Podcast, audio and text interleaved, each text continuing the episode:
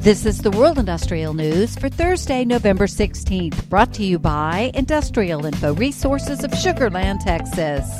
Pipeline and energy company Enbridge Incorporated said on Wednesday it has entered a 50 50 joint venture with EDF Renewables to participate in the construction and operation of an Ohio solar project. EDF Renewables is a subsidiary of Electricité de France. The old adage, the more things change, the more they stay the same, is perhaps more applicable to the pharmaceutical biotech industry than it is to many others. The industry consistently responds to new demand for drug therapies and medical devices, often planning large projects that can exist in a state of flux until they break ground and even then may be subject to serious changes or cancellation. In a recent webinar, Annette Kruger, Industrial Info's Vice President of Research for the pharma biotech industry, discussed the changes and developments of the industry throughout the world.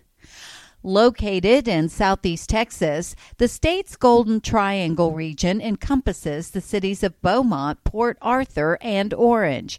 The region holds a wealth of petrochemical and petroleum refining facilities, as well as a growing number of liquefied natural gas facilities.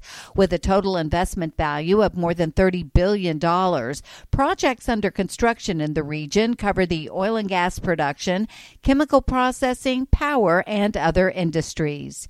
And ExxonMobil Corporation said on Tuesday that the Prosperity floating production storage and offloading vessel has begun oil production at the offshore Payara oil field in Guyana. The FPSO is expected to reach initial production of approximately 220,000 barrels per day over the first half of next year as new wells come online, the company said.